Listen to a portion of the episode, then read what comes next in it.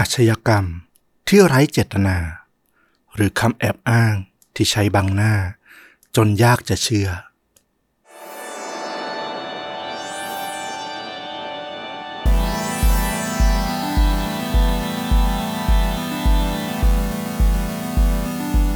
สวัสดีครับ สวัสดีครับ ค่าจริงยิ่งกว่าหนังพอดแคสต์จากช่องชนดูดะ อยู่กับต้อมครับ แล้วก็ฟลุกครับ กับหนึ่งเหตุการณ์ฆาตกรรม พร้อมการแนะนำภาพยนตร์ที่มีเนื้อหาใกล้เคียงกับเรื่องจริง ที่เรากำลังจะถ่ายทอด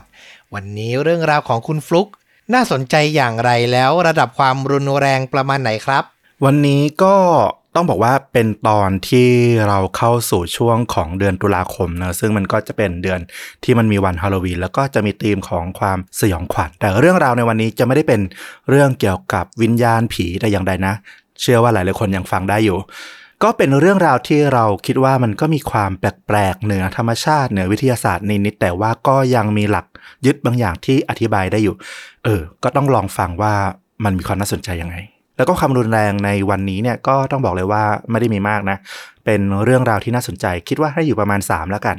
ก็น่าจะฟังกันได้เป็นส่วนใหญ่เนาะเรื่องเกี่ยวกับความลึกลับในที่นี้มันมีคดีฆาตกรรมมาเกี่ยวข้องด้วยถูกไหมถูกต้อง น่าสนใจมางั้นลุยกันเลยดีกว่า ก็จะขอพาต้อมแล้วก็คุณผู้ฟังทุกคนเนาะย้อนกลับไปในยุคปฏิวัติอุตสาหกรรม ช่วงปี 1880 กว่าๆที่ประเทศฝรั่งเศส ตอนนั้นก็มีการสร้างทางรถไฟที่เป็นเครื่องจักรไอ้น้ำอะเนาะก็กำลังสร้างทางรถไฟเนี่ยครอบคลุมไปทั่วประเทศฝรั่งเศสเลย โดยที่ตอนนั้นเนี่ยปารีสก็เป็นเมืองศูนย์กลางของการคมนาคมโดยรถไฟ เส้นทางสายหนึ่งที่สำคัญมากๆของ รถไฟนี้ก็คือสายปารีสไปยังเมืองท่า ที่อยู่ริมทะเลทางเหนือของฝรั่งเศส ชื่อเมืองว่าเลออาฟร์ก็เป็นเมืองท่าสำคัญที่มีหาดนอร์มังดี ซึ่งเราก็คุ้นหูดีเนาะตั้งอยู่ด้วย ในตอนนั้นเนี่ยที่เมืองเลออาฟร์เนี่ยมันมีคดีที่เกิดขึ้น เป็นคดีที่ลูกเรือคนหนึ่งเนี่ยได้หายตัวไปอย่างลึกลับตำรวจในเลออาฟร์เนี่ยต่างก็สิ้นหวังในการหาร่องรอยของลูกเรือคนดังกล่าวเนาะด้วยความเป็นเมืองท่าเมืองใหญ่ มีเรืออุตสาหกรรมเรือสินค้าเข้ามามากมาย การที่ลูกเรือคนหนึ่งหายตัวไปเนี่ย มันก็เต็มไปด้วยสิ่งที่ต้องค้นหาเพราะกระทบต่อความเชื่อมั่นนะเนาะตำรวจของเมืองเลออาฟก็เลยติดต่อไปยังส่วนกลางที่ปารีสเพื่อขอให้ส่งนักสืบที่เชี่ยวชาญในการไขคดียากๆเนี่ยให้มาช่วยเหลือ และคนที่ถูกส่งมาก็เป็นชายไว้หนวดยาวเรียวแหลมทั้งสองข้าง แบบยุคสมัยนิยมตอนนั้นเนาะปี 1887 เขามีคราวยาวที่ถูกดัดแต่งอย่างดี รูปร่างสูงใหญ่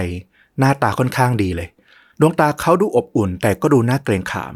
โดยอายุเพียง 35 ปี เขามีชื่อว่านักสืบโรเบิร์ต เลอดรู ก็เป็นคนที่มีชื่อเสียงแล้วก็มีความสามารถในการไขคดียากๆ มานักต่อนักเลย ในวัย 30 ต้นๆ เท่านั้นเอง เลอดรูเนี่ยก็เป็นนักสืบที่สร้างชื่อให้กับตน ตอนที่ยังอยู่ในปารีส เขาได้ร่วมคลี่คลายคดีอาชญากรรมใหญ่ๆ ทั้งเรื่องการฆาตกรรม บุกทลายลัทธิมนต์ดำที่เอาความเชื่อมาชักจูงคนเนี่ยซึ่งกำลังสิ้นหวังจากยุคสมัยที่มันเป็นยุคปฏิวัติอุตสาหกรรม มีเรื่องของความแตกต่างทางชนชั้น แล้วก็แรงงานเนี่ยดึงคนพวกนี้เข้ามาเป็นสาวกก่อคดีทั้งทำร้าย วางยาฆ่าตัวตายหมู่แล้วก็ลอบสังหารเลอดูก็เข้าไปเพื่อทลายแก๊งนี้ได้สำเร็จ แต่ผลงานสำคัญของเลอดูเลยก็คือการสอบสวนคดีกลุ่มกบฏที่วางแผน โค่นล้มรัฐบาลในขณะนั้น จนสามารถจับผู้ร่วมขบวนการเนี่ยเข้าคุกได้สำเร็จ ก็ไม่แปลกใจเลยว่าเลอดูเนี่ยก็ถือว่าเป็นมือดีที่สุดในตอนนั้น ที่ปารีสเนี่ยจะส่งมาช่วยคดีที่เลออาร์ฟได้ และความมั่นใจของเลอดูเองก็มีความมั่นใจค่อนข้างมากเลย เขาไม่ค่อยวิตกว่าจะต้องไปเจอกับคดีแบบไหน จะไปเจอคนร้ายหรือความยุ่งยากแบบไหน เขาเชื่อว่าเขาจะปิดคดีนั้นได้ทว่าสิ่งที่เลอดูแล้วก็ใครๆก็ไม่คาดคิดนี่ก็คือ การเดินทางครั้งนี้ของเขาสู่เลออาร์เนี่ยมันอาจจะเป็นการเดินทางจับผู้ร้ายครั้งสุดท้าย แล้วก็เปลี่ยนชีวิตของเขาไปตลอดกาลเลยทีเดียว เลอดูรูเนี่ยมาถึงท่าเรือที่นอร์มังดี ในช่วงเวลาเย็นละ แน่นอนว่าตอนนี้เนี่ยจะเดินไปที่สถานีตำรวจเพื่อไปสอบถามเกี่ยวกับคดีเลยเนี่ยมันก็ดูจะมากเกินไป เขาต้องการเวลาในการพักผ่อน คลายความเหนื่อยล้าจากการเดินทางก่อน เขาก็เลยเดินทางไปพักที่โรงแรม คืนนั้นเขาหลับเป็นตายเลย จนกระทั่งตื่นขึ้นมาในตอนเช้า ด้วยความที่งงงวยแปลกที่แปลกถิ่น แต่พอรู้ตัวอีกทีก็คือสายมากแล้ว ก็เลยรีบแต่งตัวแล้วก็เดินทางไปสถานีตำรวจที่เลออาร์ฟก็ไปรายงานตัวแล้วก็ประสานงานกับตำรวจที่จะมารับเขาไปทำคดี ตอนนั้นที่สถานีตำรวจเลออาร์ฟเนี่ยมีความวุ่นวายที่ทำให้เลอดูเนี่ยรู้สึกเลยว่า มีอะไรบางอย่างผิดปกติ เจ้าหน้าที่ที่ทำหน้าที่ประสานงานกับเลอดูเนี่ยก็เข้ามาเล่าให้เขาฟังว่า ตอนนี้เนี่ยมันมีคดีที่ใหญ่กว่าคดีลูกเรือหายตัวไปเกิดขึ้น มีคนไปพบศพ ชายที่ชื่อว่าอังเดรโมเน่เป็นนักธุรกิจเจ้าของร้านเสื้อผ้าชื่อดัง ในเมืองของเลออาร์ฟเนี่ยนอนคว่ำหน้าตายอยู่บนชายหาด ก็กลายเป็นข่าวสะเทือนขวัญเช้านี้ที่ทำเอาคดีลูกเรือที่เคย ให้เลอดูเนี่ยให้มาช่วยเนี่ยต้องพักเอาไว้ก่อนตำรวจทั้งสถานีเนี่ยต้องทุ่มกำลังเพื่อไปดูคดีของโมเน่ก่อน สาเหตุสำคัญก็คือ สภาพศพของโมเน่เนี่ยมันไม่ใช่การจมน้ำตายธรรมดา เพราะว่าพอมีการพลิกล่างพลิกศพของโมเน่ขึ้นมาเนี่ยใบหน้าของเขาหวาดกลัว สุดขีด และที่กลางลำตัวเนี่ยมีสีแดงฉาน สาดไปทั่วหน้าอก ปรากฏว่าเขาถูกยิงตายอย่างแม่นยำด้วยกระสุนเพียงนัดเดียว แล้วก็คว่ำหน้าลงกับสายสภาพน่ากลัวมาก ตอนนี้ผมนึกถึงหนังย้อนยุคร้อยสองร้อยปีที่แล้ว ที่นักสืบเมืองใหญ่ มาดูคดีให้ตำรวจในชนบทคือต้องมาหลีดแล้วใช่ไหมคราวนี้ถูกต้องก็เหมือนกับถ้าเราดูหนังฮอลลีวูดอะเนอะก็จะมี FBI เข้ามาในสถานีตำรวจแบบชนบทหน่อย อันนี้ก็เหมือนกันเลอรูก็เป็นตำรวจที่มีความเชี่ยวชาญจากเมืองหลวง เข้ามาดูแลคดีนี้เลอรูก็ไปยังที่เกิดเหตุพร้อมกับเจ้าหน้าที่ของเลออาร์ฟนะมันเป็นคดีที่น่าหวาดผวา เพราะว่ามือปืนมีความแม่นยำในการฆ่า เพราะช่วงเวลาที่เกิดเหตุเนี่ยเป็นช่วงกลางดึก แต่ก็สามารถสังหารโมเน่ได้ด้วยกระสุนเพียงแค่นัดเดียว ทั้งยังพฤติกรรมก็เป็นพฤติกรรมที่อุกอาจ เพราะว่าชายหาดที่เกิดเหตุเนี่ยเป็นสถานที่เปิดที่ใครก็พบเห็นเหตุการณ์ได้ง่าย และส่วนที่น่ากังวลที่สุดก็คือ เจตนาหรือแรงจูงใจของฆาตกรนั้นเนี่ยมันไม่ชัดเจนเลย เสื้อผ้าทรัพย์สินทุกอย่างของโมเน่ผู้ตายเนี่ยยังอยู่ครบกับตัว นี่ไม่ใช่การฆ่าชิงทรัพย์ ไปดูเรื่องของความแค้นส่วนตัวความขัดแย้ง หรือแม้แต่ชนวนเรื่องของชู้สาวเนี่ยก็ยังไม่พบว่าโมเน่เนี่ยจะไปมีความขัดแย้งในเรื่องอะไรเหล่านี้ แม้แต่ในเรื่องธุรกิจที่เขาเปิดร้านเสื้อผ้า ก็ไม่ได้มีคู่แข่งทางธุรกิจที่มันจะรุนแรงจนถึงขนาดจะต้องฆาตกรรม สิ่งที่ตำรวจกลัวมากที่สุดก็คือ นี่อาจจะกลายเป็นการฆาตกรรมแบบสุ่ม ที่ฆาตกรเนี่ยเลือกฆ่าคนที่ไม่รู้จัก ไม่ได้เลือกสถานที่และเวลามาก่อน เลอดูก็เดินไปบนชายหาดอย่างระวังนะ ดูสถานที่เกิดเหตุ ยังเห็นรอยเท้าของฆาตกรเนี่ยอย่างชัดเจน ซึ่งตำรวจก็รีบกั้นเอาไว้เลย รอยเท้านี้เนี่ยเป็นหลักฐานสำคัญที่ถูกทิ้งเอาไว้บนผืนทราย ไม่ไกลจากศพของโมเน่นัก ลักษณะการเดินเนี่ยมีวิถีชัดเจน คือเดินเข้ามา หยุดยิงแล้วก็เดินกลับออกไป รอบบริเวณนั้นเนี่ย ก็ไม่เห็นรอยเท้าของผู้อื่น ก็สันนิษฐานได้ว่าน่าจะมีแค่ผู้ตายกับฆาตกรเท่านั้นในจุดที่เกิดเหตุ เจ้าหน้าที่เก็บหลักฐานของเมืองเลออาฟร์เนี่ยก็ถูกเรียกมา เพื่อหล่อรอยเท้าของคนร้ายเนี่ยด้วยปูนปลาสเตอร์ เก็บไว้เป็นหลักฐานเอาไว้เทียบเคียง สาเหตุที่มันเป็นหลักฐานสำคัญมากๆ ก็เพราะว่ารอยเท้าที่พบเนี่ยมันเป็นเท้าเปล่าที่ไม่ได้สวมรองเท้า แล้วรูปร่างของนิ้วเท้าที่มันเหยียบลงไปบนทรายเนี่ย ก็มีความชัดเจน มีตำหนิที่สำคัญคือ นิ้วหัวแม่เท้าข้างขวา มันหายไป ชายคนนี้ไม่มีหัวแม่เท้าด้านขวาอืมเป็นตำหนิใหญ่มาก ถูกต้อง การหาตัวคนร้ายเนี่ย อิงจากรอยเท้านี้ได้เป็นจุดสำคัญเลย เลอรูก็ยืนพินิษพิจารณาสถานที่ที่เกิดเหตุเนี่ย ยืนอยู่นานไม่ไหวติง เขาใช้ความคิดอย่างหนัก มันมีบางอย่างที่มันไม่ถูกต้อง แต่มีก็มีบางอย่างที่ชัดเจนมากๆ จนทำให้เขาเนี่ยกังวลใจ เขาคิดว่าเขาอาจจะรู้จักเจ้าของรอยเท้านี้ทั้งทั้งที่มันเฉพาะเจาะจงมากขนาดนี้ แล้วก็เป็นครั้งแรก ที่เขาเพิ่งเดินทางมาถึงเลออาร์ฟก็ตาม เขาขอแม่พิมพ์รอยเท้าจากปูนปลาสเตอร์ ที่เจ้าหน้าที่หล่อเรียบร้อยแล้วเนี่ย เอามาดูพินิจอย่างระวัง แล้วเขาก็ค่อยๆเดินออกไปนั่งอยู่บนชายหาด มองรอยเท้าแล้วก็นั่งคิด หันไปมองที่เกิดเหตุ แล้วก็นั่งอยู่อย่างนั้นคิดไปเรื่อยๆ นี่อาจจะเป็นโหมดการไขคดีของนักสืบยอดฝีมืออย่างเลอดูมันก็ทำให้เจ้าหน้าที่ตำรวจคนอื่นๆของเลออาฟร์ก็ไม่กล้าเข้าไปวุ่นวายด้วยนะ คิดว่าเขาน่าจะใช้ความคิดอยู่ แต่มันก็นานมาก มันนานจนน่าอึดอัด ในที่สุดเลอรูก็ลุกขึ้น เขายืนแล้วก็เดินกลับมาหาพวกตำรวจที่รออยู่ กลับกันเถอะ คดีนี้คลี่คลายแล้ว และผมก็รู้ตัวฆาตกรแล้วเช่นกัน โอ้โหเขาพูดอย่างนี้เลยตำรวจคนอื่นก็ได้แต่ทึ่งกับความสามารถของเลอดูนะ นี่เป็นนักสืบคนพิเศษจริง ๆ เขาแค่มองหลักฐานดูที่เกิดเหตุ แล้วก็สามารถหาข้อสรุปของคดีนี้ได้ เหมือนกับนิยายเลย แต่อย่างไรก็ดีก็มีตำรวจหลายคนนะ ยังสงสัยอยู่ว่า เขาเนี่ยจะคิดคำเฉลยได้จริง ๆ หรือเปล่า ก็รอฟังอยู่ว่าเขาจะบอกว่าคนร้ายคือใคร และวิธีการการฆ่าเป็นอะไร มีแรงจูงใจแบบไหน รอฟัง เพราะคิดว่า อาจจะมีช่องโหว่อยู่ในตักกะของการสรุปคดีของเลอดูก็ได้ทว่าวันนั้นเลอดูก็ยังไม่ได้บอกว่าใครคือฆาตกรนะเขาเดินทางกลับโรงแรม แล้วก็ไม่ได้ออกมาพบใครอีก จนกระทั่งเช้าวันรุ่งขึ้น เขาเดินทางมาที่สถานีตำรวจ ตอนนั้นเนี่ยมีหลักฐานใหม่เกิดขึ้น ที่เก็บได้จากที่เกิดเหตุ นั่นก็คือไปพบหัวกระสุนที่คนร้ายเนี่ยยิงทิ้งไว้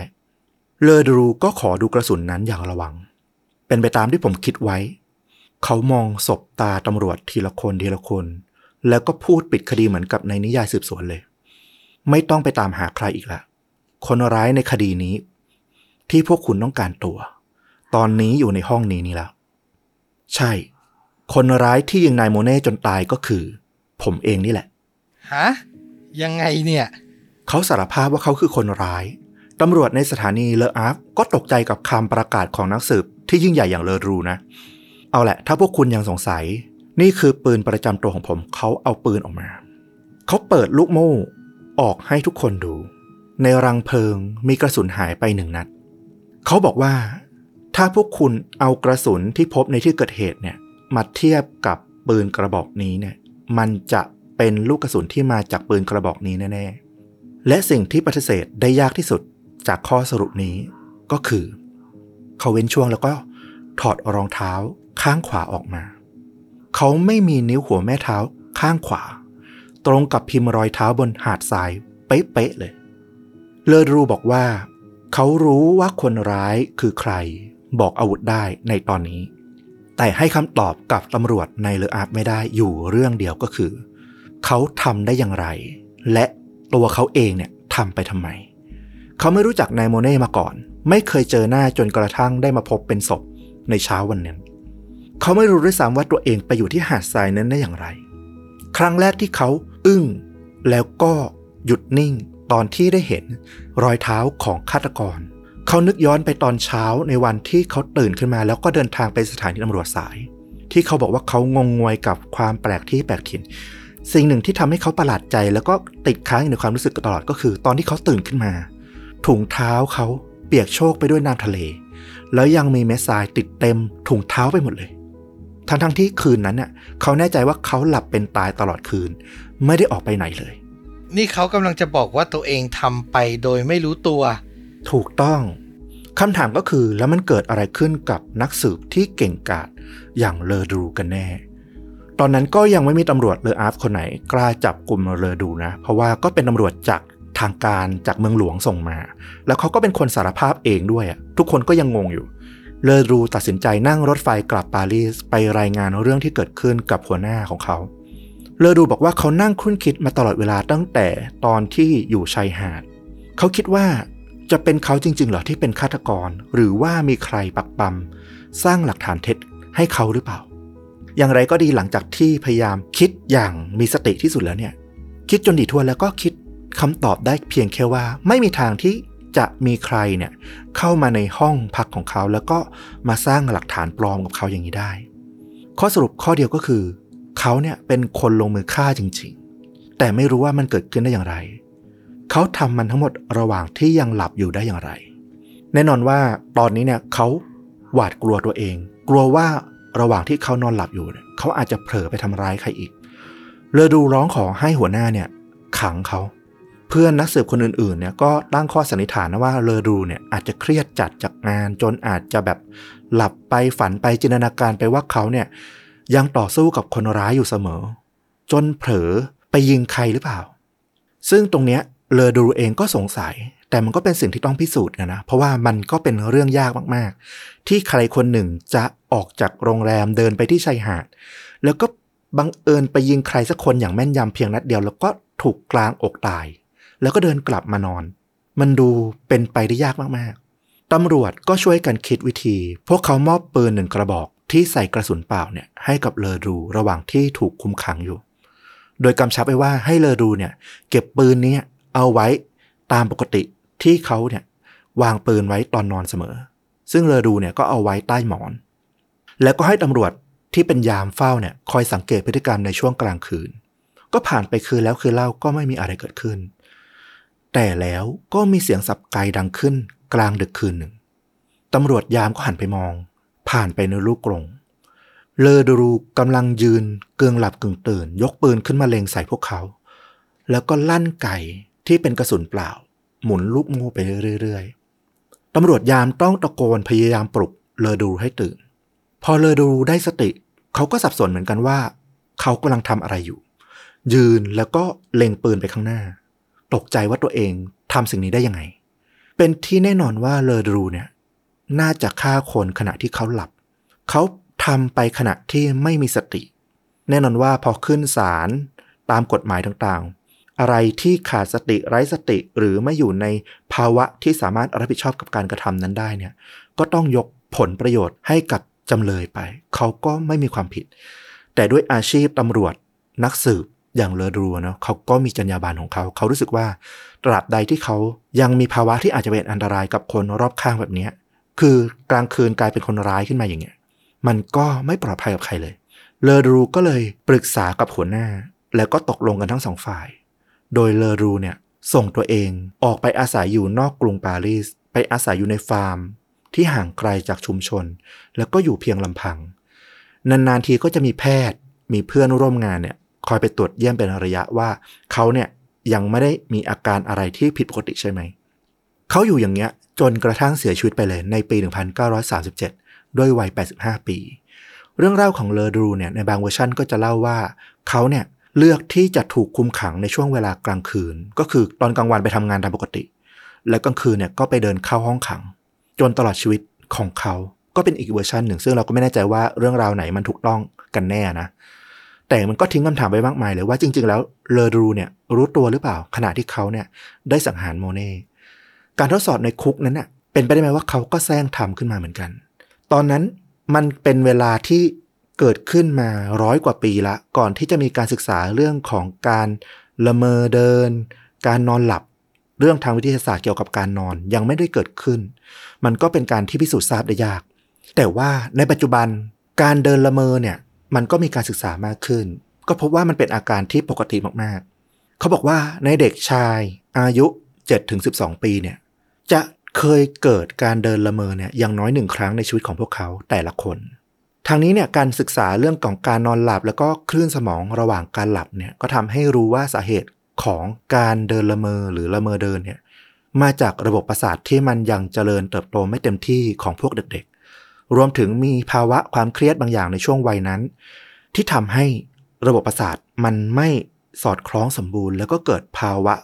การเดินละเมอเขาบอกอธิบายว่าการหลับของคนเราเนี่ยมันมีหลายช่วงเนาะช่วงที่เราฝันเนี่ยร่างกายของเราเนี่ยจะถูกสมองสั่งให้เป็นอัมพาตชั่วคราว ก็คือ ตอนที่เราฝันเนี่ยเราจะไม่ลุกเดินไม่ขยับตัวจะนอนนิ่งๆ เป็น การป้องกันเป็นนกลไกทางร่างกาย ป้องกันไม่ให้เราตอบโต้ ตอบสนองต่อความฝันแล้วก็ลุกขึ้นมาทำร้ายจนบาดเจ็บ นั่นทำให้เกิดภาวะที่บางคนกึ่งหลับกึ่งตื่น อยู่ในสภาวะกำลังข้ามระหว่างขั้นตอนเนี่ยแล้วเข้าใจไปว่าตัวเองอาจจะถูกผีอำอยู่ ซึ่งอีกทางหนึ่งก็เป็นไปได้เหมือนกันว่า ร่างกายที่อยู่ในภาวะกึ่งหลับกึ่งตื่นเนี่ยตัวหลับแต่ว่าร่างกายก็ขยับเคลื่อนไหวเหมือนกับว่าใช้ชีวิตประจำวันได้เหมือนกัน ก็เป็นภาวะออกการ ละเมอเดิน ซึ่งสาเหตุของการที่มันเกี่ยวข้องกับระบบประสาทเนี่ยมันก็ถูกอธิบายว่า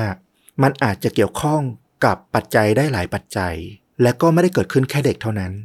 ปกติเด็กเนี่ยอย่างที่บอกเนาะอายุ 7-12 ปีมักจะเกิดขึ้นหนึ่งครั้งในชีวิตของพวกเขา แต่หลังจากนั้นเนี่ยพอระบบประสาทมันสมบูรณ์ก็จะไม่มีอาการพวกนี้อีก แต่บางคนแม้จะโตเป็นผู้ใหญ่แล้ว ก็อาจจะมีอาการละเมอเดินอยู่ ที่เรียกว่า sleep walking เนี่ย ทางการแพทย์ก็จะมีศัพท์เฉพาะลงไปอีกเช่น parasomnia คือการหลับที่ผิดปกติภาวะที่เจอแบบนี้บ่อยๆ ก็เช่นปัสสาวะรถที่นอนนอนกัดฟัน ทุบหัวดึงผมตัวเองโดยที่ไม่รู้ตัว รวมถึงอาการแบบฝันผวา ที่เรียกว่า night terror ก็คือผวาตื่นขึ้นมาแล้วก็กรีดร้องอย่างไม่มีสาเหตุ บางคนคิดว่าฝันร้าย บางคนก็จำความฝันนั้นไม่ได้ซึ่งเขาบอกว่ามันก็เป็นภาวะที่เกิดขึ้นจากช่วงกึ่งหลับกึ่งตื่นนี่แหละ คราวนี้ปัจจัยที่บอกว่ามันทำให้เกิดภาวะ การละเมอเดินหรือละเมอไปทำสิ่งนู้นสิ่งนี้ โดยไม่รู้ตัวเนี่ยเขาบอกว่าเป็นไปได้ทั้งพันธุกรรม ครอบครัวที่มีประวัติระบบประสาทผิดปกติทำให้ละเมอเดินเนี่ยก็อาจจะส่งผลต่อลูกหลาน ก็อาจจะมีภาวะนี้ได้เช่นกัน ความเครียดของคนในช่วงเวลานั้น การพักผ่อนไม่เพียงพอรวมถึงการใช้ยาบางชนิด ที่มีผลต่อระบบประสาทก็อาจจะทำให้เกิดการละเมอเดินได้เช่นกัน ซึ่งปัจจุบันนี้ก็ต้องบอกว่ามีการศึกษาแล้วก็สามารถรักษาได้มากขึ้นแล้วนะ บางคนเนี่ยก็แค่แก้ปัจจัยเช่น พักผ่อนไม่เพียงพอก็ไปพักผ่อนให้เพียงพอ หรือมีความเครียดก็พยายามลดความเครียดลง แต่ถ้าอาการหนักๆก็ใช้ยาร่วมด้วยก็ช่วยได้ กลับมาที่เรื่องของคดี 130 ปีก่อนมันพิสูจน์ไม่ได้ แต่ปัจจุบันเนี่ยคดีที่เกิดขึ้นโดยมีการกล่าวอ้างว่ามีภาวะละเมอเดินเนี่ยสามารถวินิจฉัยด้วยวิทยาศาสตร์ได้มากขึ้น เพราะสามารถใช้การตรวจคลื่นสมองระหว่างการหลับเนี่ยเช็คได้ว่าบุคคลนั้นมีอาการ กึ่งหลับกึ่งตื่นที่เรียกว่าละเมอเดินนี้จริง ๆ หรือเปล่า แต่สุดท้ายแล้วนี่มันเป็นเพียงข้อมูลชุดหนึ่งเท่านั้นที่ศาลจะเลือกใช้ มาเป็นดุลยพินิจประกอบในการตัดสินมากกว่า คดีหนึ่งที่เกิดขึ้นแล้วก็น่าสนใจมากๆ เกี่ยวกับเรื่องของละเมอเดิน เกิดขึ้นในปี 1997 ที่รัฐแอริโซนาชายคนหนึ่งชื่อว่าเกรกคูนเขาเป็นคนที่อยู่ในชุมชนที่ถือว่าสงบสุข แล้วก็เป็นชุมชนที่ดีมากๆ โดยเฉพาะเพื่อนบ้านของเขาเนี่ยบ้านข้างๆมีชื่อว่าครอบครัวฟาราเตอร์ สกอตฟาราเตอร์คนที่เป็นพ่อเป็นหัวหน้าครอบครัวเนี่ยเป็นชายที่น่านับถือในชุมชนมากๆ เขาเป็นคนที่เคร่งในศาสนา แล้วก็อุทิศตนอุทิศเวลาในตอนเช้าทุกเช้าเนี่ยไปสอนเด็กในชุมชน เขาไม่เคยมีปัญหากับใคร ไม่มีปัญหาทางการเงิน ไม่เคยมีเรื่องนอกใจภรรยาคบกับภรรยาที่ชื่อ ยามิราเนี่ยมาตั้งแต่สมัยเรียนมัธยม แล้วก็แต่งงานกันเป็นรักเดียวในชีวิต ยามิราเองก็เป็นคุณแม่ที่ใจดีของลูกสาววัย 15 แล้วก็ลูกชายวัย 12 ปี บ้านฟาราเตอร์ก็เป็นบ้านตัวอย่างของชุมชนเลยก็ว่าได้ แต่แล้วคืนวันที่ 16 มกราคมปี 1997 เกรกคูนตื่นขึ้น พอได้ยินเสียงร้องที่ไม่เคยได้ยินมาก่อน เขามองนาฬิกาแบบผ่านๆเร็วๆ เข้าใจว่าตอนนั้นน่าจะประมาณสี่ทุ่มกว่าๆยังไม่ถึงห้าทุ่มดีเขาสงสัยว่า เอ๊ะ นี่มันเสียงใครกัน ร้องโวยวายวกเวกอยู่ด้านนอกบ้าน เกรกก็ออกจากห้องนอนของตัวเอง แล้วก็พยายามมองหาต้นเสียง เขาคิดว่ามันมาจากทางบ้านฟาราเตอร์ ก็เลยเดินออกมานอกบ้านตัวเอง แล้วก็มองข้ามรั้ว ระหว่างบ้านเขากับบ้านของฟาราเตอร์เข้าไป มันเป็นภาพที่ค่อนข้างแปลกสำหรับเขามากเลยทีเดียว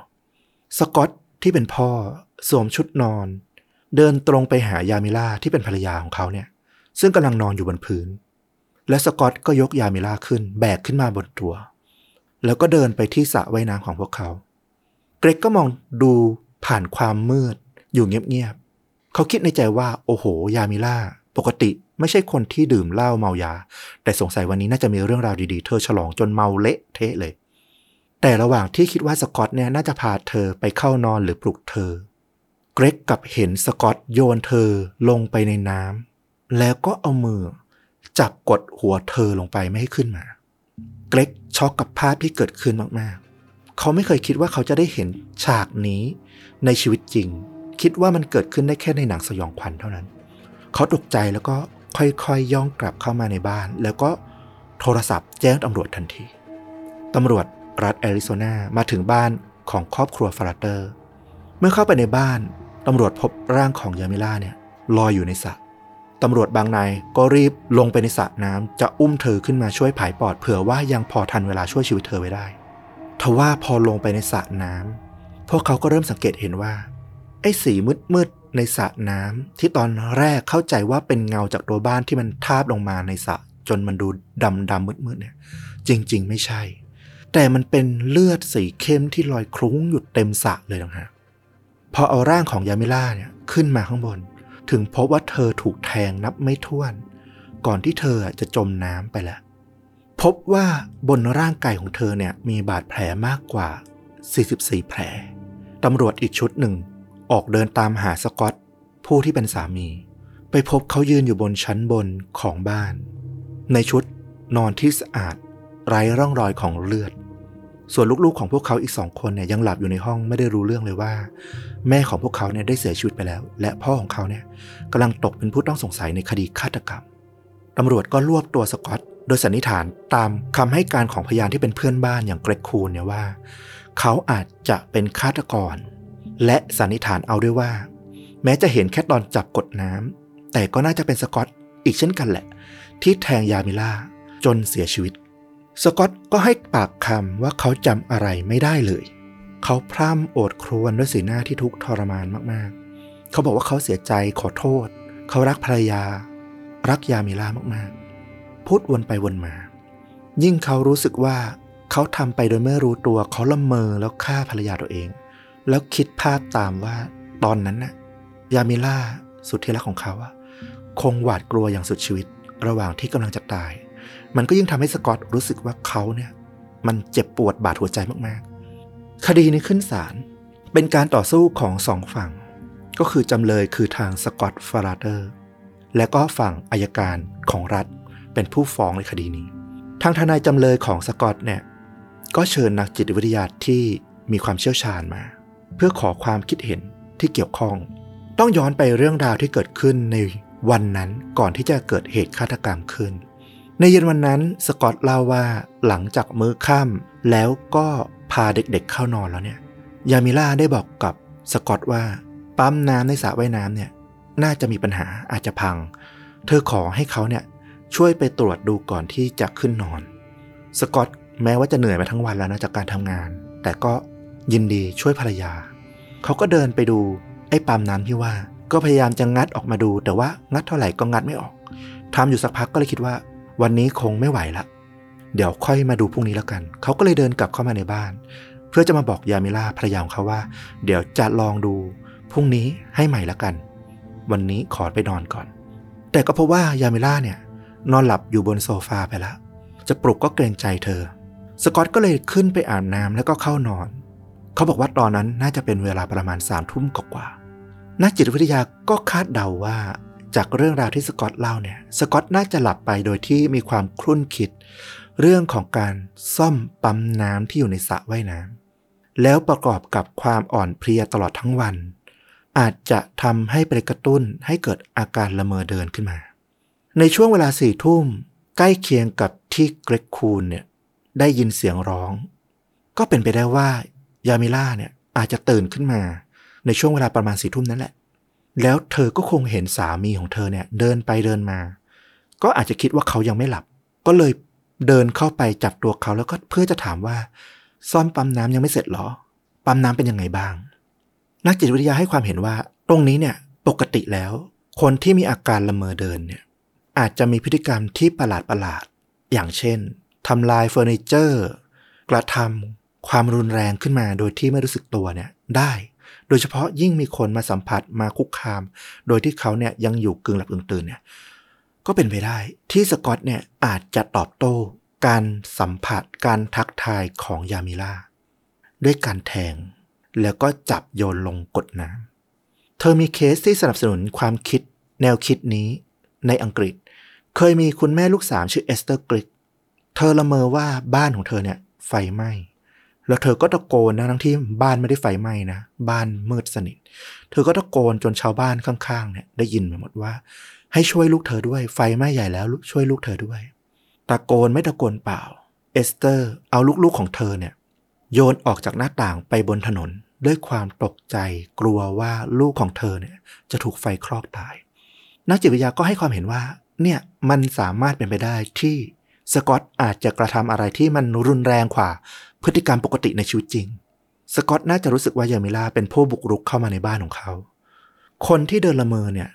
จะมีอาการอีกหนึ่งอย่าง ก็คือจะจำใบหน้าของคนอื่นไม่ได้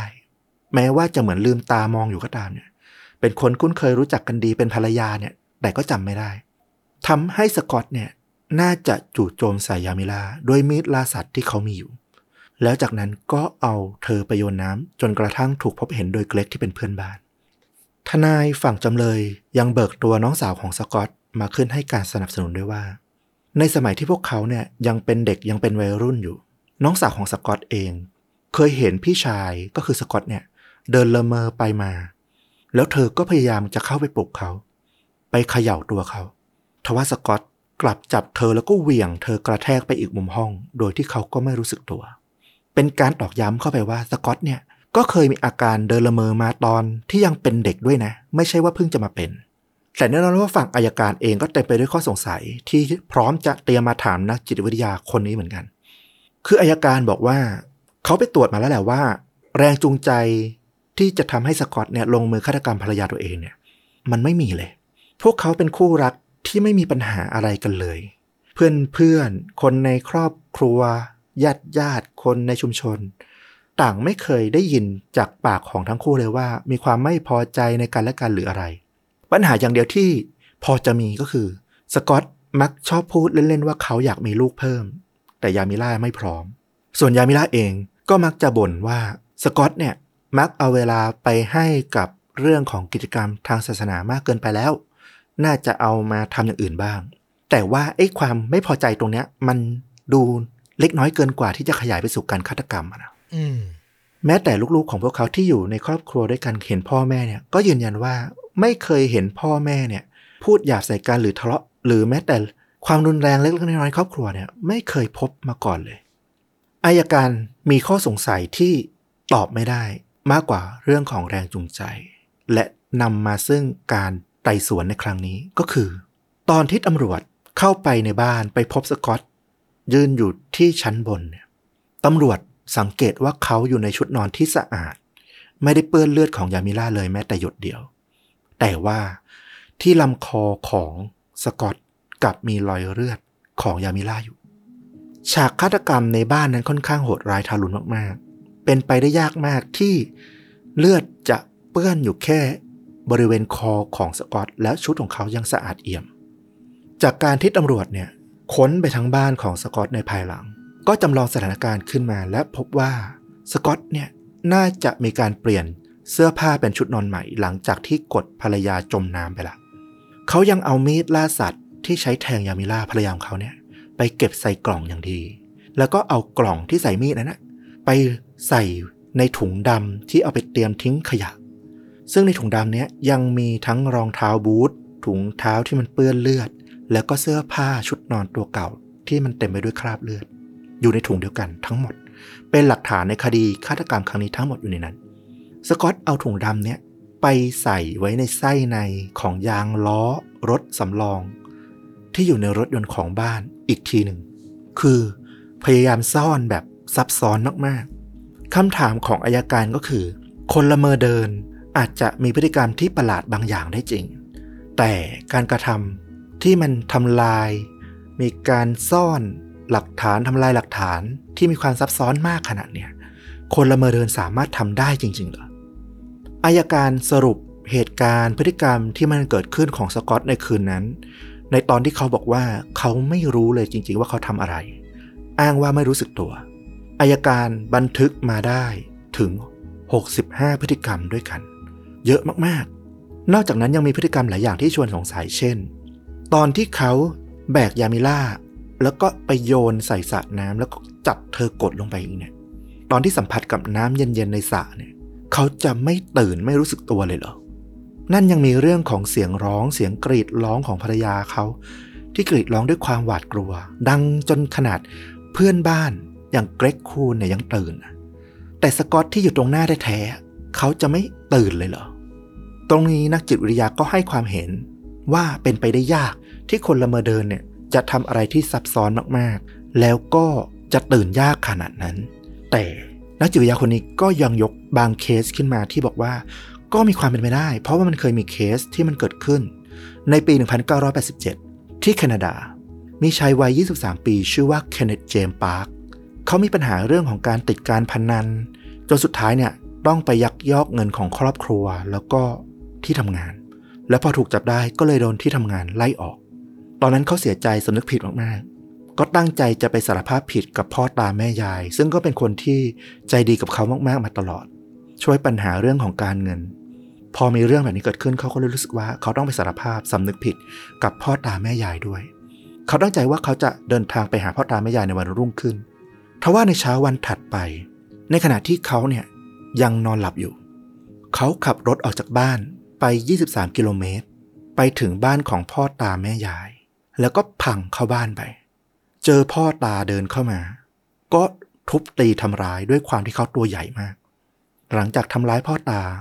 เขาก็เดินไปหาแม่ยายแล้วก็ใช้มีดแทงแม่ยายจนเสียชีวิต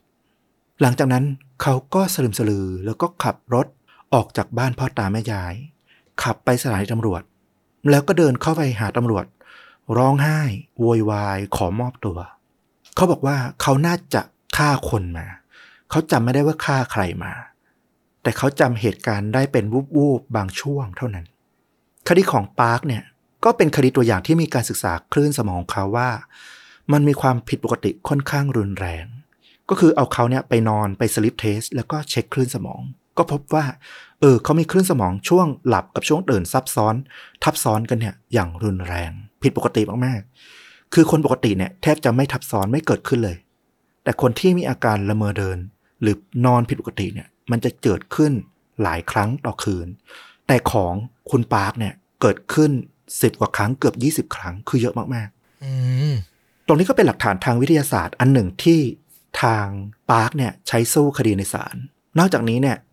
การสอบสวนปาร์คที่เกิดขึ้นหลายต่อหลายครั้งเนี่ยแม้ว่าตำรวจจะบีบคั้นจะหลอกถามจะอะไรยังไงก็ตาม ปรากฏว่าปาร์คไม่หลุด คำตอบเลยคือสามารถตอบได้เหมือนเดิมทุกครั้ง จนเชื่อได้ว่าเขาน่าจะพูดความจริง พอประกอบสองส่วนนี้เข้าด้วยกันศาลก็เลยยกฟ้องให้กับปาร์คตรงนี้นักจิตวิทยาก็กลับมาที่ศาลแล้วก็บอกว่า มันก็อาจจะเป็นไปได้ว่าสกอตต์ฟาราเตอร์เอง ก็อาจจะมีความผิดปกติในแบบเดียวกับปาร์คไงกระทำสิ่งที่มันซับซ้อนมากๆ นี่แค่เกิดขึ้นในบ้านอย่างปาร์คเนี่ยขับรถออกไป 23 กิโลเลยนะ แล้วก็ไปทำร้ายขับรถไปสถานีตำรวจอีก ซับซ้อนกว่าอีก ดังนั้นก็เป็นไปได้เหมือนกันว่าสกอตเองก็อาจจะมีภาวะที่มันรุนแรงแบบนั้น อันนี้เราแปลกใจเหมือนกันว่าทำไมถึงไม่มีการไป sleep test ตัวคุณสกอตฟลาเตอร์นะในคดีนี้ แต่ว่าสุดท้ายศาลก็ใช้วิธีการถกเถียงแล้วก็หาข้อขัดแย้งต่างๆ ขึ้นมาพูดคุยกัน ยาวนานหลายชั่วโมงเลย แล้วก็นัดไต่สวนหลายครั้งเลยทีเดียว จนกระทั่ง2ปีให้หลัง เดือนมิถุนายนปี 1999 ศาลจึงถึงมีคำสั่งพิพากษา ให้สกอตฟลาเตอร์มีความผิด ฐานฆาตกรรมโดยไตร่ตรองไว้ก่อน ก็คือเชื่อว่าเขาน่าจะรู้รู้สึกตัว ในขณะที่ลงมือฆ่าภรรยา เป็นไปได้ยากมากที่เขาจะไม่รู้สึกตัว ทั้งเรื่องการซ่อนหลักฐานที่มันซับซ้อนมากๆ แล้วก็เรื่องของพฤติกรรมต่างๆ ที่มันเกิดขึ้นถึงถึง 65 ครั้ง ทั้งเรื่องของเสียงเรื่องของน้ำเย็นที่อาจจะทำให้เขาตื่น รวมถึงยังมีพฤติกรรมอันหนึ่งที่ทำให้อาจจะเชื่อได้ว่าเขามีสติก็คือ เขาบอกให้สุนัขในบ้านเนี่ยหยุดเห่า นั่นเท่ากับว่า ไอ้ภาวะละเมอเดินที่บอกว่าจะจำใบหน้าคนหรือจำคนอื่นๆไม่ได้เนี่ยอาจจะไม่จริงละสำหรับสกอตเพราะเขาจำสุนัขของตัวเองได้ แต่แน่นอนว่าลูกขุนบางคนก็มีทั้งปักใจเชื่อว่าเขารู้สึกตัวมาตั้งแต่แรก และตั้งใจฆ่าภรรยา อาจจะมีเหตุจูงใจบางอย่างที่ไม่สามารถสืบค้นหรือรู้ได้ บางคนก็เชื่อว่าเขาอาจจะละเมอเดินจริง ๆ แต่บางคนที่เป็นส่วนใหญ่เชื่อว่า เขาน่าจะละเมอจริง ๆ แต่ไม่ใช่ทั้งหมด ไม่ใช่ตลอดเวลา ลูกขุนเชื่อว่าเขาน่าจะมีสติคือตื่นขึ้นระหว่างที่ลงมือแทงภรรยาไปเรียบร้อย แล้วก็กำลังลากภรรยาไปที่สระน้ำคือลูกขุนเชื่อว่าตราบใดที่เขาเนี่ย ไปโดนสัมผัสน้ำเย็นๆเขาน่าจะตื่นอยู่ดี ดังนั้นพฤติกรรมหลังจากที่เขาจับภรรยากดลงไปในน้ำเขาน่าจะมีสติ ก็เลยกลายเป็นคำพิพากษา ให้เขามีความผิดฐานฆาตกรรม แต่ว่ามันก็มีการถกเถียงในเรื่องของโทษอะนะว่าแล้วผิดแล้วอะโทษควรขนาดไหน แน่นอนว่าโทษสูงสุดที่ควรได้รับก็คือประหารชีวิตอย่างแน่นอน แต่ตอนนั้นก็ต้องบอกว่า มีข้อเรียกร้องมีจดหมาย ขอความเมตตาเขียนมาถึงศาลมากมาย เป็นคนจากในชุมชน ครอบครัวเพื่อนของครอบครัวฟาราเตอร์ รวมถึงคนสำคัญมากๆที่มีผลต่อการตัดสินใจของศาลนั่นก็คือจดหมายของแม่ยายก็คือแม่ของยามิลาภรรยาของสกอตเนี่ยเขียนมาร้องขอต่อศาลให้เห็นใจ ลูกเขยของเธอด้วยเช่นกัน นั่นก็ทำให้ศาลเลยตัดสินจำคุกตลอดชีวิตแทนการประหารสกอตฟราเตอร์ ในปัจจุบันนี้สกอตฟราเตอร์ก็ยังถูกคุมขังอยู่ และเขาก็ยังยืนยันในความรู้สึกว่าคืนนั้นเขาไม่รู้สึกตัว แล้วก็จำไม่ได้เลยจริง ๆ ว่ามันเกิดอะไรขึ้น ก็เป็นเรื่องราวสองเรื่องที่เราว่ามันมีมุมมองและก็ความเหลือจะเชื่อ มันอยู่ที่ว่าวิทยาศาสตร์จะศึกษาได้เจาะลึกมากกว่านี้ จนสามารถแยกได้จริงๆไหมว่า อะไรคือแส้งธรรมและอะไรคือความผิดปกติของระบบประสาทในสมองจริง ๆ แน่นอนว่าเราเชื่อว่าในอนาคตน่าจะ สามารถทำให้มันชัดเจนได้มากกว่านี้ และพอถึงตรงนี้เราก็เกิดคำถามย้อนกลับไปว่าเลอดรู หรือแม้แต่คดีหลาย ๆ คดีที่มันเกิดขึ้นโดยอ้างว่าละเมอเดินก่อนหน้านี้เนี่ย มันเป็นไปได้ไหมว่ามันอาจจะไม่ได้เป็นของจริงก็ได้ นั่นน่ะสิผมมานึกถึงพวกเคสที่เคยเล่าไปหลาย ๆ ครั้งเกี่ยวกับเทคโนโลยี DNA อย่างเนี้ย ที่ถ้าเราย้อนไปฟังเรื่องราวในยุค 70 80 มันจะยังไม่ถูก คลี่คลายไปมันจะกลายเป็นโคเคสแล้วก็ทิ้งเวลามาจนถึงช่วงปี 2010-2020 ที่เทคโนโลยีมันพัฒนามาเยอะๆแล้วอะอืมเราถึงจะได้คำตอบกัน วันหนึ่งเช่นกันผมก็เชื่ออย่างที่ฟลุกบอกว่า ไอ้เรื่องละเมอเดิน ละเมอฆาตกรรมเนี่ย มันก็จะถูกได้รับการไขปริศนา และผมเชื่อว่าอีกไม่นานด้วย อาจจะไม่ต้องรอกันเป็น 10-20 ปี ผมว่า 5 ปี 10 ปีอะอืมด้วยการพัฒนาด้านวิทยาศาสตร์ในยุคนี้ อะไรมันก็ไปเร็วขึ้นนะนะ ทิ้งมันไว้เป็นข้อสงสัยก่อน ใครจะวิเคราะห์จะมองไปในแง่ไหนก็ได้ แต่ส่วนตัวผมอย่างเคสแรก นายตำรวจเลอดรูใช่ไหมอืมผมกลับไม่ค่อยเชื่อสักเท่าไหร่ เพราะอะไร เพราะการที่จะก่อเหตุแบบละเมอเดินแล้วไม่รู้ตัวได้ ผมว่าก้นบึ้งในจิตใจ สิ่งที่มันเป็นแรงผลักให้เกิดมันต้องชัด อย่างเคสที่สองเนี่ยเขามีการทำงานเหนื่อย มีเรื่องราวเกี่ยวกับสระน้ำเกี่ยวกับที่ภรรยา มาใช้งานเขาทั้งที่เขาเหนื่อย คือทุกอย่างมันฝังอยู่ในหัว แล้วมันยังพอจะคิดต่อไปได้ว่าทั้งหมดมันกดดันให้ ระหว่างที่เขานอนหลับเขาเลยตัดสินใจทำเช่นนั้นจริง ๆ ถ้าเราเชื่อว่ามันเป็นการละเมอนะ อันเนี้ยผมว่ามันยังพอ make sense แต่ฝั่งนายตำรวจอย่างเลอดรู้อะมันไม่ได้มีแรงจูงใจอะไร คือจะบอกแค่ว่าทำงานหนักก็เลยออกไปยิงคนน่ะ ผมว่ามันไม่ค่อยจะเกี่ยวข้องอะอืมนอกจากว่าสืบต่อไปได้ว่า ผู้ชายที่เสียชีวิตนั้นมีโอกาสได้เจอในตำรวจก่อน มีความขัดแย้งกันอะไรประมาณนั้นน่ะ เออ มันถึงจะพอคิดไปได้ อันนี้คือส่วนตัวที่ผมวิเคราะห์นะ ผมกลับเชื่อไปแบบง่าย ๆ ไม่ซับซ้อนเลยว่านายตำรวจอย่างเลอดรูลงทุนเดินทางไปที่เมืองไกลแบบนั้น เป็นไปได้ไหมว่าเขา คาใจฝังใจมีปมอะไรในใจกับชายผู้เสียชีวิตหรือเปล่า แต่จะพูดว่าตัวเองเป็นตำรวจเป็นนักสืบมีฝีมือ แล้วจะบอกว่าตั้งใจไปก่อเหตุเลย มันก็จะดูแบบหมิ่นเกียรติยศของเขาไปอะเขาก็เลยสร้างเรื่องทั้งหมดนี้ขึ้นมา อันเนี้ยผมว่ายังจะ make sense กว่า แต่ย้ำนะว่าอันนี้เป็นสิ่งที่ผมคิดแล้ววิเคราะห์เอาเองนะ เออ เรื่องจริงเป็นอย่างไรอันนี้ไม่รู้ได้เลยอืมแต่น่าสนใจครับแล้วก็เป็นเรื่องที่ ผมว่าชนดูดักก็ไม่เคยถ่ายทอดในแง่มุมแบบนี้มาก่อน เป็นอะไรที่น่ากลัวเหลือเกิน ว่าถ้าคนเราสามารถก่อเหตุโดยไม่รู้ตัวขนาดนี้ได้ สุดท้ายแล้วขั้นตอนของการลงโทษ มันก็อาจจะต้องเป็นการที่ส่งตัวคนที่มีลักษณะอาการแบบนี้ ไปกักขังเอาไว้ เหมือนกับคนที่ตั้งใจทำผิดเช่นกันนะ อืม ใช่ เออ ถ้าต่อไปเราพิสูจน์ได้อะผมว่าเราก็ต้องกักคนแบบนี้ออกจากสังคมอยู่ดีอะ เพราะเขาจะไปก่อเหตุอีกเมื่อไหร่ เราก็ไม่ทราบได้เลย ก็ยังมีความน่ากลัวอยู่ ก็ต้องรอดูแหละว่าเทคโนโลยีแล้วก็วิทยาศาสตร์ จะนำบทสรุปอะไร ให้เราได้รับทราบกันในอนาคตนะครับ แล้วสำหรับภาพยนตร์ละฟลุกเอ่อมีหลายเรื่องราวนะที่น่าจะนึกถึงในเรื่องของการละเมอเดิน มีหนังเฮอร์เรอร์เรื่องหนึ่ง ก็อาจจะตอบโจทย์ของเดือนฮาโลวีนนะนะอย่างเรื่องสลัมเบอร์ก็ไม่ได้หนังที่มันแบบได้รับคำ ชื่นชมมากมายแต่เราว่ามันก็มีการเล่าเรื่องในเรื่องของการนอนหลับการตื่นความฝันที่มันน่าสนใจ เป็นเรื่องของวิญญาณที่มาหลอกหลอนครอบครัวครอบครัวหนึ่ง ที่มีอาการละเมอเดินทั้งครอบครัวเลย แล้วก็ไปปรากฏว่าลูกชายคนหนึ่งในครอบครัวเนี่ยเหมือนมีอาการถูกผีอำผีสิงซึ่งคุณหมอที่เข้ามาดูแลครอบครัวนี้เนี่ยก็ทำการพิสูจน์ด้วยวิทยาศาสตร์ แล้วก็ค่อยๆ กลืนความเชื่อไปว่าเออมันอาจจะมีวิญญาณ ปีศาจร้ายตัวนี้อยู่จริงก็ได้ แต่ว่าเราก็อยากจะชวนให้มันหลุดออกไปจากเรื่องความน่ากลัวความอะไรอย่างนี้นะ ให้มันแฟนตาซีนิดหนึ่งเพราะว่าเราก็ผ่านเรื่องเครียดมาเยอะล้วในเดือนนี้ ก็ไปนึกถึงหนังเรื่องเก่าหน่อย เป็นหนังที่เราค่อนข้างชอบเลยทีเดียว ชื่อเรื่องว่า Dark City ปี 1998 ก็เป็นแนวแฟนตาซีไซไฟที่มันมีความทิลเลอร์ ไม่ได้ดูจืดๆน่าเบื่อนักนะเนาะ ก็จะมีมุมมองของเรื่องราวของคนคนหนึ่งที่แบบตื่นขึ้นมา แล้วก็จำอะไรไม่ได้เลย ก่อนจะพบว่าเมืองทั้งเมืองที่เขาอยู่อาศัยเนี่ยไม่มีช่วงเวลากลางคืน แล้วถึงเวลาที่ทุกคนนอนหลับพอตื่นขึ้นมาทุกคนก็จะจำเรื่องราวในอดีตไม่ได้ มีแต่เขาที่ยังจดจำได้ หนังก็เป็นหนังไซไฟที่ดูสนุกเรื่องหนึ่งนะ แล้วก็เราว่ามันมีความมาก่อนการนิดๆในปี 1998พล็อตค่อนข้างที่จะล้ำน่าจะเป็นต้นทางให้หนังกับหลาย ๆ เรื่องใน ภายหลังเหมือนกัน ใครสนใจก็ลองไปดูได้ทั้งสองเรื่อง Slumber แล้วก็ Dark City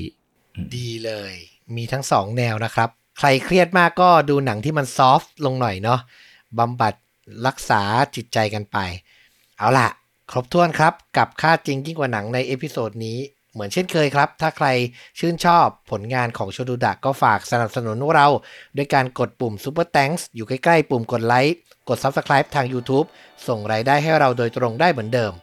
หรือจะสมัครสมาชิกช่องสนับสนุนเราเป็นรายเดือนก็ได้เช่นเดียวกัน